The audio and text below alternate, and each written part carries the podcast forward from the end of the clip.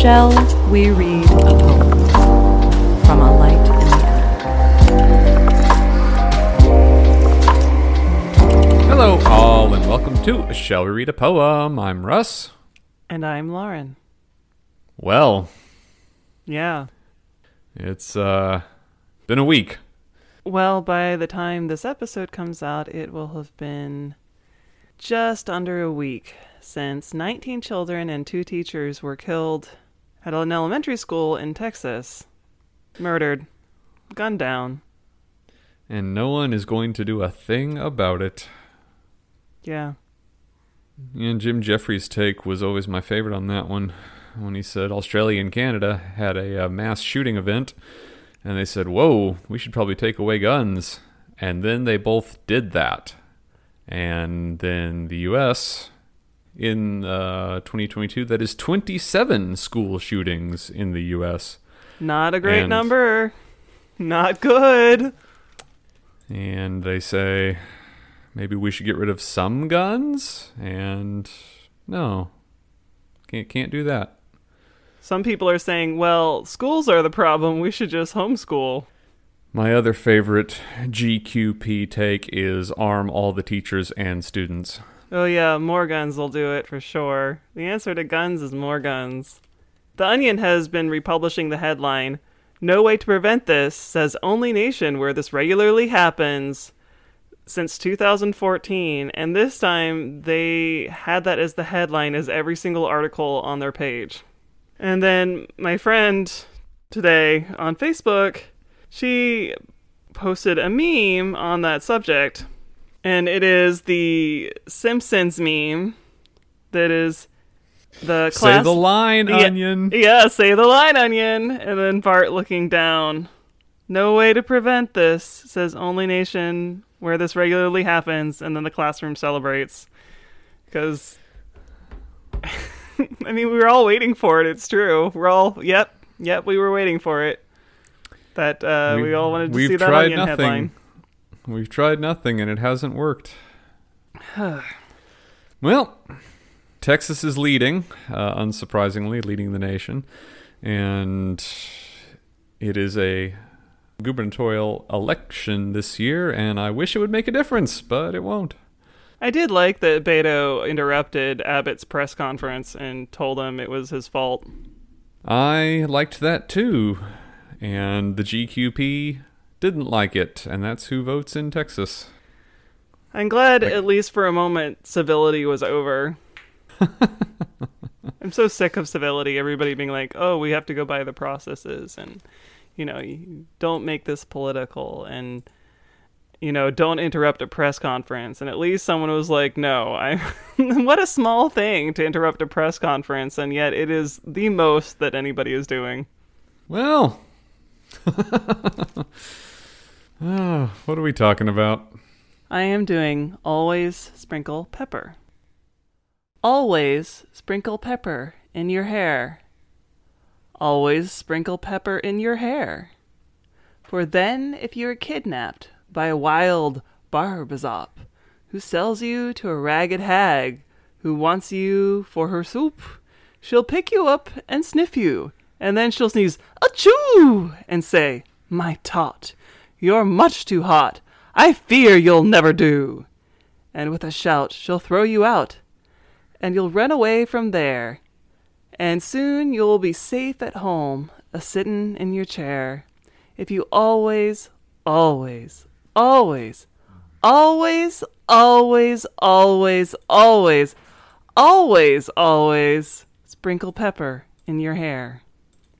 And the photograph is a child looking concerned and looking upward as he shakes some black flakes into his long floppy hair. Does this have anything to do with ineffective safety advice? Yes. But also, not just safety. Well, it has to do with the idea that we can make things safe. Mm. This Shel Silverstein childhood poem is about making up dangers and then having made up solutions for them. And it's fun to scare children and tell them about the monsters under the bed and such, and tell them that if they just do so and so, they'll be protected from them. Older kids love doing it to younger kids, and even parents do it to kids. And it's a time honored tradition of scaring the bejesus out of offspring for who knows what reasons. Spite. Spite, I don't know. But also, it had, does have to do with ineffective methods of safety such as telling women how not to get raped as if they had any control over the situation. I should say telling people not to get raped because it doesn't just happen to women. I think of in my childhood, my I would have lots of different anxieties of terrible things that would happen to me and such as a murderer coming into my bedroom and stabbing me in the middle of the night. I lived out in a rural area, in a very safe rural area where nothing of the sort was ever going to happen. and my dad would give me a reasonable assurance of safety. And I was reasonably safe for throughout my childhood. And I was thinking about if I were to ever have children, how I wouldn't be able to say the same thing, or I, if I did, I'd be lying. Yeah. Because children are not safe at school, they're not safe from climate change none of us are safe from climate change and the natural natural disasters that are inevitably going to come. We're not safe from disease the way we were when I was younger. So we might as well tell people to put pepper in their hair just to help them feel safe even if they're not. Do we need to feel safe? Have we ever? Were were you of the generation that still had atomic bomb drills? No. I remember this was probably I, I think they stopped kind, maybe after like I was in first or second grade, but I remember duck and cover drills. The only drill I ever had was fire drills. No, I remember duck and cover drills for bombs. I remember tornado drills where we got in the hallway and put books over the backs of our heads. And now you have active shooter drills where the best you can do is huddle in a classroom. I mean, N- would would getting under a desk protect me from an atomic bomb? Of course not. Like it's it's all just preposterous.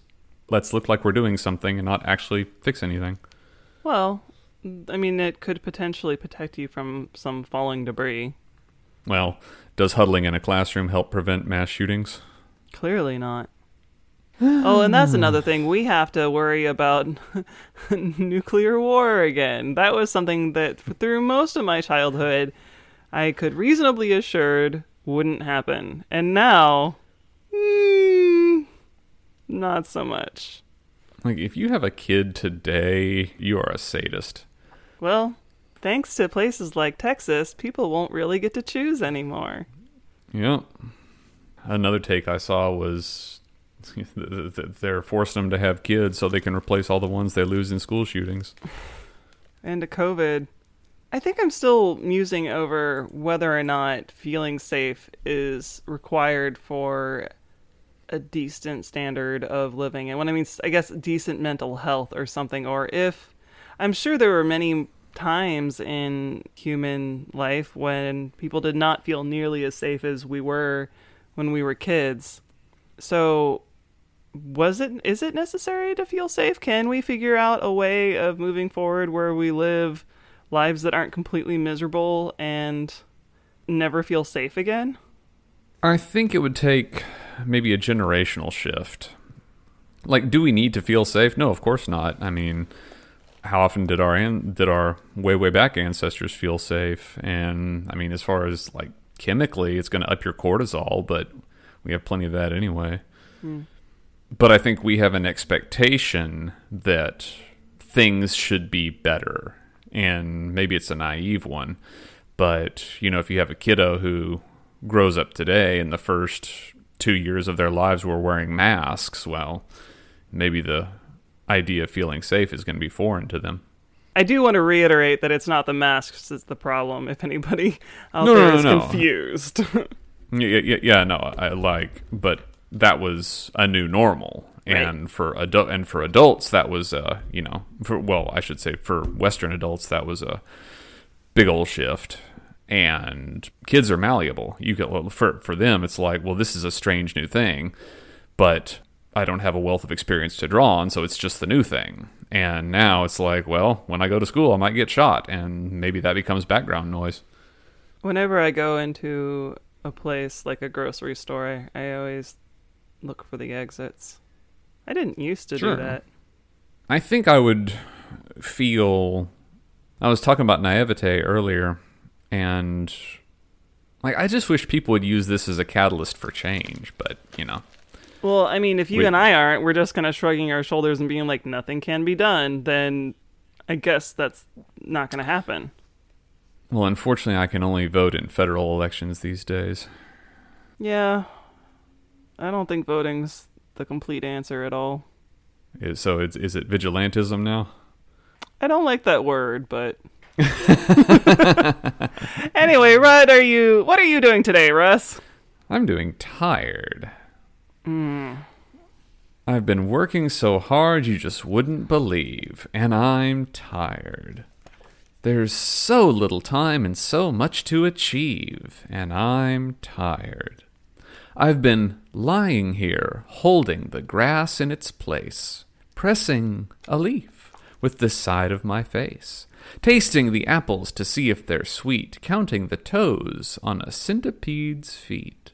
I've been memorizing the shape of that cloud, warning the robins to not chirp so loud shooing the butterflies off the tomatoes, keeping an eye out for floods and tornadoes. I've been supervising the work of the ants and thinking of pruning the cantaloupe plants, timing the sun to see what time it sets, calling the fish to swim into my nets and I've taken twelve thousand and forty one breaths, and I'm tired.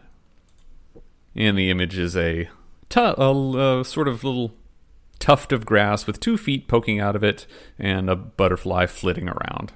Well, Russ, why, oh why, why might have you picked this poem? The the surface read is that we're all tired, but I, th- th- th- that wasn't what brought me to it. Um, also, the fact that he's not actually doing anything is, I think, is cute. But what brought what drew me to it was the breaths of all things, and the little narrator's mention of I've taken twelve thousand forty one breaths and then all the nothing that they're doing in this poem. And so I started thinking about, you know, a lifetime in breaths and how many breaths all our little 19 kiddos and two teachers won't get to take now. And then milestones and things being done and what adds up to a life and all those kind of philosophical thoughts. And so I figured I would start simply and I would learn that uh, your average human being takes between 7 and 10 million breaths per year. Hmm. That seems like a lot of work. that seems like a lot of work. And if this little individual has taken 12,041 breaths, it means they've been awake for about half a day. Hard work. when I read it the first time, I uh, I miscounted, and so w- when I read 12,041 breaths, I thought that was how many they had taken in their lifetime. Oh, Um, but then I thought it was like 12 million breaths, and I was like, oh, so like just over a year old. And no, it, I had it all wrong. it's in a day. It's in a day. It's a little bit like Seasons of Love from Rent. And then I ran across a couple of um, articles that I enjoyed. One because it was powered entirely by capitalism, and uh, the other because it was decrying the notion of life milestones and where you should be and what you should be doing at any given point in time. Well, whatever it is I should be doing, I haven't done it. Well, you well you own a house. I do that. Well, I had a, a lot That's of a big financial one. help doing. So this first one, I'll I'll start with the with the downer and the stupid one because I think it's funny, and also because it's being reported on by the Mirror. And this study was commissioned by Amigo Loans, a subsidiary of Amigo Holdings, which is the largest loan provider in the UK. And so it was commissioned entirely for you know estimating accomplishments and wealth and how much people would be holding at that at any given point in their lives. But it was a big old survey about when people in the UK accomplished certain goals. And so the first one was your first kiss, and the average age was 15. And for me, it was 16. So, first full time job was at 19. My first full time job was, I guess I was 21. I think I was 22. Passing one's driving test, 20. Huh, interesting. Well, that's the UK. That is the UK. I think I was 15. First holiday with a partner. Oh, that is 23. Golly, I'm going to have to hmm. think about that one. Probably 19? I was probably 26 or 7. Ooh, be a best man.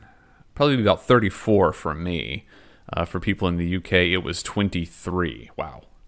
My friends aren't super big into marriage. And once most of them did get married, it happened later in like their 30s. And then they didn't want anything to do with wedding parties. They just wanted it nice and simple. Get married was reported at 27. And for me, I guess that was, what, 29? I don't know. For me, it's never. No. first first house is 29 and that's never for me. Second child 31. Oh me oh my, thank God I dodged that bullet. Oof. So after that downer of an experience. Uh, the other thing I enjoyed was uh, an article for the BBC by Sarah Harrison uh, that was called "The Tyranny of Life Milestones," and of course, the whole crux of this article was shut up about life milestones. They don't actually mean anything, and Good. whatever you need to take care of, you're going to. But it did list a few, you know, kind of interesting things, and then a couple of things where it's like, well, yes, in other news, water is wet. Comparing millennials to previous generations, the age at which women first give birth has uh, consistently risen, uh, usually after age 29. Home ownership rate, of course, has plummeted. Yep. Millennials are better educated. That is, 40% in the US have a bachelor's degree uh, compared to 25% of boomers. Wow. That's a Unfortunately, huge change. unfortunately, that also means that they enter the workforce later and with more debt. Uh huh. That they can never discharge. In 1966, 40% of women aged 22 to 37 were employed. That is, employed at all. And in 2020, that was 72% of millennials. Hmm. I'm actually surprised it isn't greater. Sarah sums it up pretty nicely. So while life expectations seem fixed and finite, the truth is they're changing all the time, even if you may not think so. But, of course, let's remember why I got into that frame of mind in the first place, and it's because we had a classroom full of lives that don't get to experience any of that. Fuck all of you who appreciate guns more than humans. picture the person for whom guns are more important than children. I mean, I, that's never the way they would phrase it. They would never be like, "Oh, we No, like guns not. more than children." But But they do. Given the option, give up. This is it. Like, would you rather see more children killed or give up guns? And the answer is they'd rather see more children killed. yeah, I mean, I'm sure they'd phrase it at, "Oh, it doesn't. That's not what causes a death. The guns don't kill people." And as Eddie Izzard says, but I think the gun helps. exactly. I'm not going to ask for an uplifting thought. Well, I actually have one, but it seems kind Well- of. I can tell a story about the cockatiel. well, let's hear a story about a cockatiel. Okay, so I was going to the post office and I saw some crows harassing something yellow. and so I followed them on my bike and I came to this bird ass over tea kettle, or I guess tail feathers over tea kettle, with its long tail feathers sticking straight up in the asphalt. And I came over and I was like, oh, I guess it's dead. Uh, but it wasn't. It wasn't totally dead. It was a cockatiel, bright yellow cockatiel. And so I grabbed it with my. I took my skirt off. I was wearing leggings underneath, but I took my skirt off, and I grabbed the cockatiel. Turns out they hiss, look kind of like cats when they're threatened. uh, and then I stuffed it into a cloth bag, and biked home with it under my arm, and put it in a cat carrier because I had nothing really else. Um, and eventually found a place to take it that would check it over for injuries and then release it to the county animal shelter in the morning. And I looked at the update today, and yes, it has been turned over to the animal shelter and it is still alive. And hopefully, someone will say, This is my bird that got lost. And if not, it will get adopted. And so, this cockatiel is very lucky that I happen to be putting a birthday present in the mail for my sister when I did And had a skirt. and had a skirt. That is a good deed done.